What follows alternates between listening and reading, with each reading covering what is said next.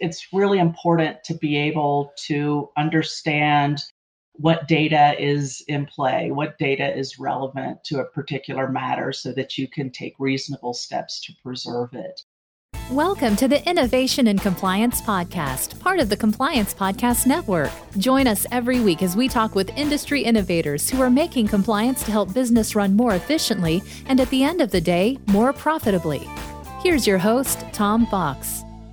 Hello, everyone. This is Tom Fox back for another episode. And You're in for a real treat today because I have Molly Nichols. And we're going to take a wide ranging look at some intersection of some interesting areas law, data, maybe some ESG, and perhaps even data governance and compliance. So, Molly, first of all, welcome and thank you so much for taking the time to visit with me today.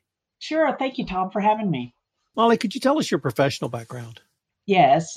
So, I'm a lawyer, and for most of my professional career, I was a litigator. So, I started in Texas. I was an assistant U.S. attorney and then went into private practice, moved to the East Coast, and became a full time law professor at William and Mary Law School. And then I kind of went back and forth. I was a partner in a law firm that specialized in information law. And then I was in law firm management in large law firms like Goodwin Procter and Hogan Lovells.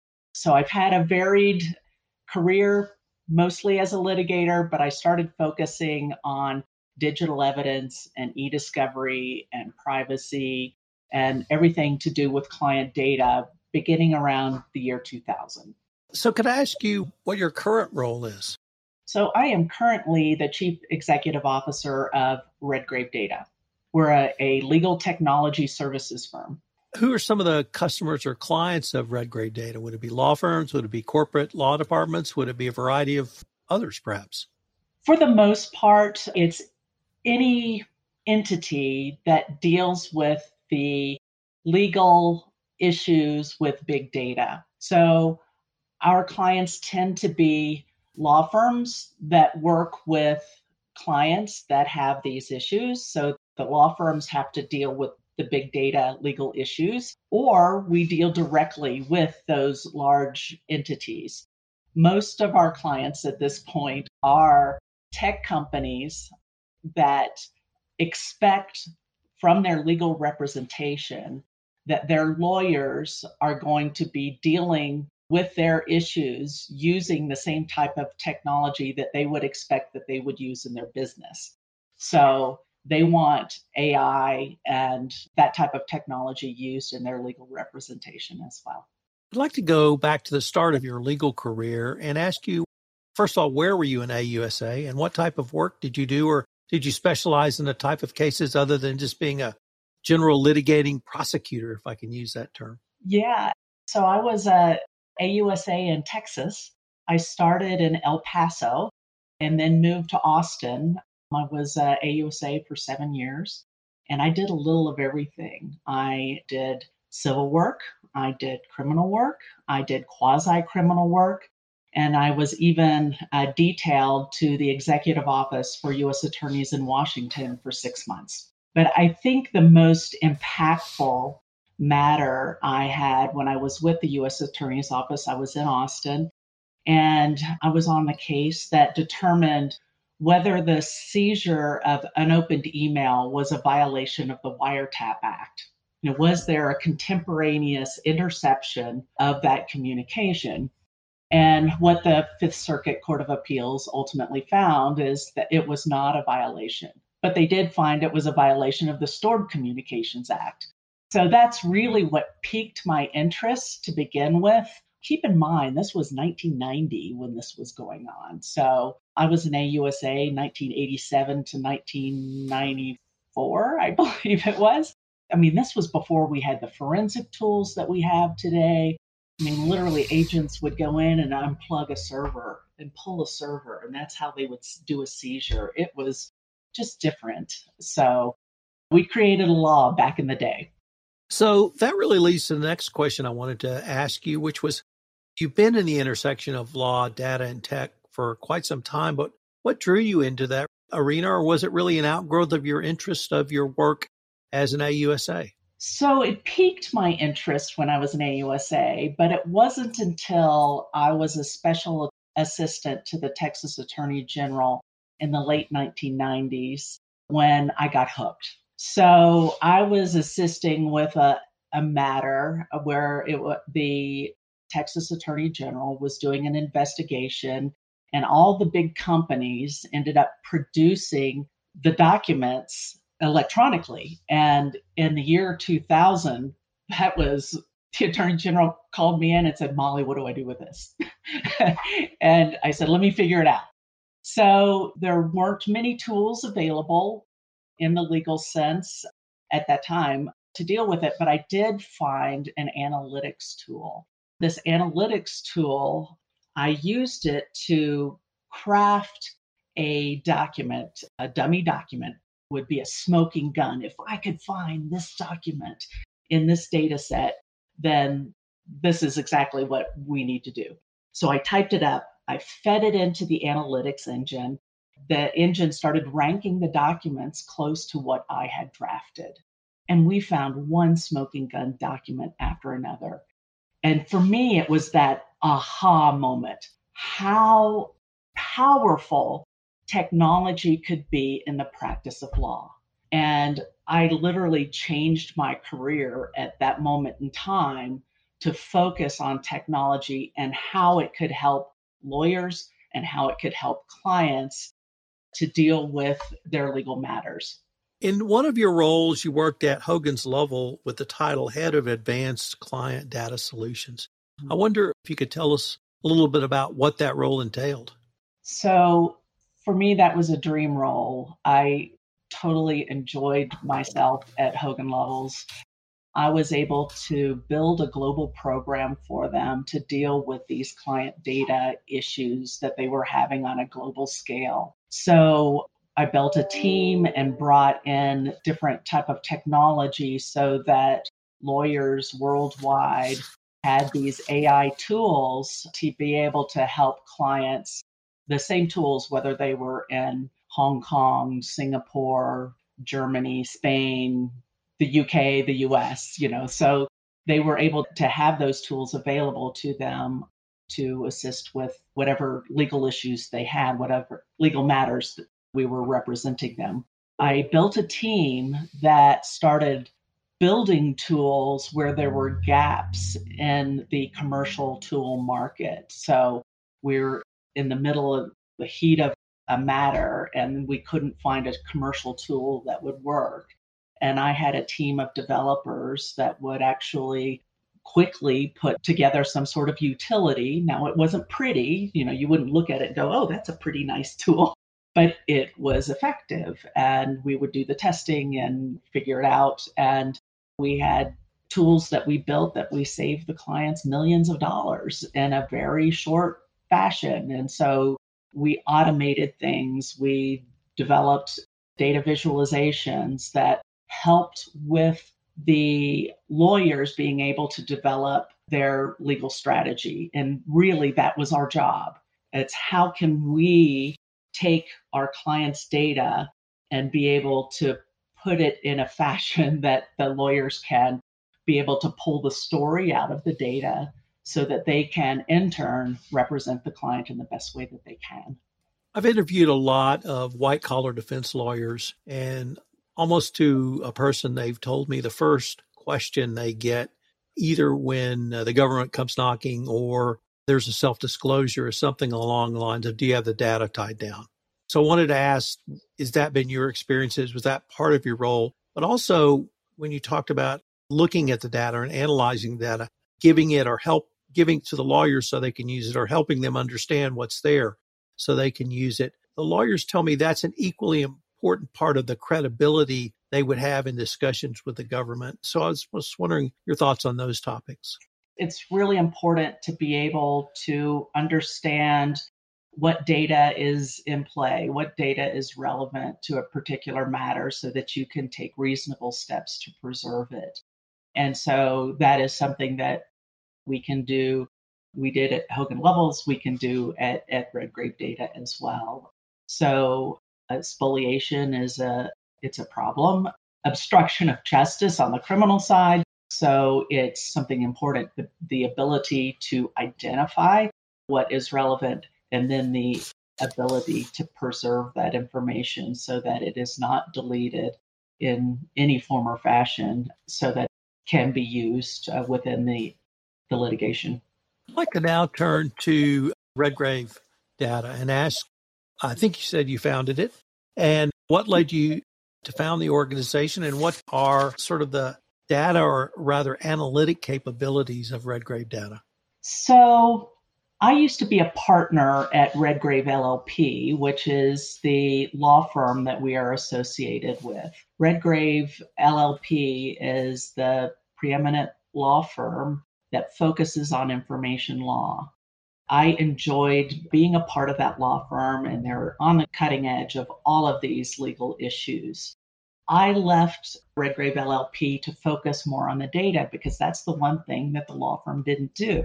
So, sometime last year, Jonathan Redgrave called me up and he said, Molly, why don't you do what you're doing at Hogan Lovells and set up an entity and be associated with Redgrave LLP? Let's do this together. So it was a great opportunity to bring my team with me that I, I built at, at Hogan Lovells and to bring a couple of other well known folks in the industry like Dave Lewis, who was the chief data scientist who built BrainSpace, which is one of the top legal AI tools that we use today. So I was able to put together what I call the dream team. So I said, yes, let's do this. So, one of the things that I've always had a beef with in the market is that the service providers focus on this as a commodity. So, taking the data, pushing it through whatever process and host, get a bunch of lawyers to review it, and that's what they do. So, it's not custom, it's not automated, it's not tailored in any form or fashion to what is actually needed in the matter. And so we do something very different. We look at data visualization and how we can make better decisions before we push data through the process, the legal process that needs to happen. We look at automating processes that lawyers were doing before. I can give you an example we have a matter that's ongoing right now where they had lawyers looking at the regulatory websites and pulling down new information from these websites to assist a client with some regulatory needs. Well, we automated that. We have 400 pages every night that we see if there's any new material, we pull it down, we put it in a review tool. It was costing thousands of dollars a day. Now it's costing $3 a day you know, it makes a difference. You know, they were doing it for a legal purpose, for a regulatory purpose. Lawyers were doing it. A lawyer didn't need to do it. We could have a bot do it. So those are the kinds of things we do. We use commercial tools when we can. We use, like I said, Dave Lewis is the chief data scientist for BrainSpace. So that is a tool we leverage quite a bit, but we're really tool agnostic. So we use a lot of cloud tools as well. AWS is one of those. We do content analytics focused on privilege and you know PII and things like that. A lot of the cloud-based stuff we do is with translation and transcription, but we also do through AWS Comprehend the sentiment analysis. They also have PII and PHI identification. They also have custom classification. But data visualization comes in. So communication analysis is one of those things that we use. And then developing heat maps. I think highlighting one of those, you know, something we've done there as well. We had structured data that came in that was hundreds of millions of rows that we were able to uh, build a heat map so that the lawyers could see where their product was sold and what share of the market they had. So they were able to develop their legal strategy based on that. So it's really taking that type of information and being able to present it in a way that's meaningful. But we do that through using these tools. From a, a breach standpoint, we can do a log analysis that way as well. So it's just structured data. So we have many tools available to us to do that analysis. I'd like to turn to the area or the topic rather of data governance and ask first of all, how does Redgrave help a company in the area of governance? And then do you see an intersection of data governance within the G and ESG?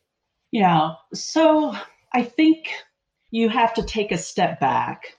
And when you're looking at a company, they're running a business. When they're running a business, they generate data. They rely on that data to make decisions. They look at trends, they look at results when they're developing their key performance indicators or their whatever they're measuring, they're looking at this information. It's very important to them.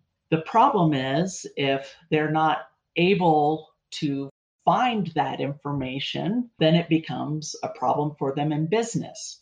You also have to look at it from the legal perspective, from the lawyers, from the general counsel's office eyes. They need to be able to find that information from a legal perspective to provide legal advice to the organization. So, this data governance piece is very important to both the business and to the lawyers. What we're seeing these days is more of that intersection of information governance, the data privacy, cybersecurity, e discovery. It's all about these data sources and being able to find the information and meeting the obligations, whether they're regulatory or they're for litigation, and then being able to run the business. So it's really important that you have a handle on your information so that you can meet all of those objectives. What you don't want is all the trash that ends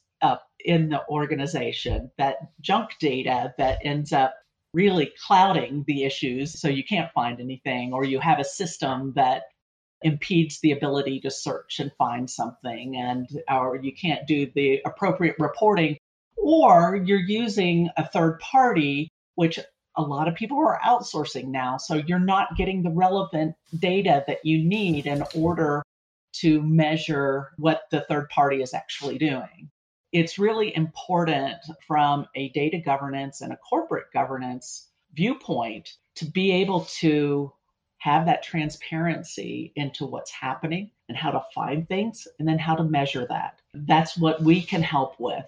So we assist with finding those data points. And then if the systems don't talk, we can assist with glue code or whatever we need to do to pull the data into a dashboard so that these types of metrics, these data points, can be viewed, measured, so that again, you have the information you need, whether it's to provide to a regulatory body, whether it's to provide to a legal entity, whether it's for the business. So that's the type of thing that we do. But it's really important for a company to understand what data they have and to be able to respond to regulatory inquiries or obligations they have. You know, from a data mapping standpoint, from a cyber standpoint, you have to know where your data is. Where is consumer information? If you have a breach, you're going to have to be able to respond quickly and to notify the appropriate individuals whose information was compromised. It's hard in the mega organizations. I mean, it's hard in just a regular organization, much less some of the biggest of big companies. Does Redgrave help lawyers or other clients utilize data to tell stories? Mm-hmm. Is that something you can help a lawyer understand? Uh, many of the listeners of this podcast are either compliance or legal professionals, and they really need some help with that. Is that something you guys can assist with? In fact, that's where I had my aha moment was being able to find those smoking gun documents and being able to tell that story. I think where we can tell the story the best is when we're helping with investigations. Internal investigations are really fun. because sometimes you don't know exactly what you're looking for and code words are used and so you have to use analytics to figure out what the code words are and then you see people trying to subvert any type of analytics by throwing in uh, we had one recently that used pink floyd here and there and you know it's like so the analytics would throw it somewhere else and so yes we do we do use analytics to help with stories it helps not only with structured data, but with unstructured data. And it depends what you're trying to find, but we have the tools, the analytics tools that will help put together the story. I mean, that's the whole thing about using machine learning and analytics tools is that you're able to pull the story out of a lot of data. And the nice thing is that you can use these types of tools on disparate data sources. It's just getting harder and harder because it, we have all these different proprietary tools that we're having to mine, you know, and we're having to get data swipes and GPS and this, that, and the other, and we're having to put them all together to understand what that story is. So that's something that we do. Let me ask you to put on your prognosticator hat and look down the road to 2025 or maybe even beyond. Where do you see the need for data analytics in the types of clients and customers you work with, and then maybe uh, the same thoughts around data governance. Yeah, so I think we're going to see more disparate data sources. We're going to see more outsourcing to the cloud. And so there are challenges with all of that.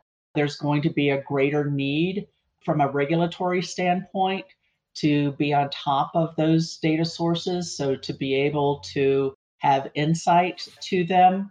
I think you'll see clients more inclined to develop predictive models to find the data that is relevant to whatever they're trying to find. For a client now, we're building a model library that is being deployed within their organization and I think we're going to see a lot more of that type of thing. So it's really focused on their data and finding, in this case, it's privileged information and it's built for them, for this particular client.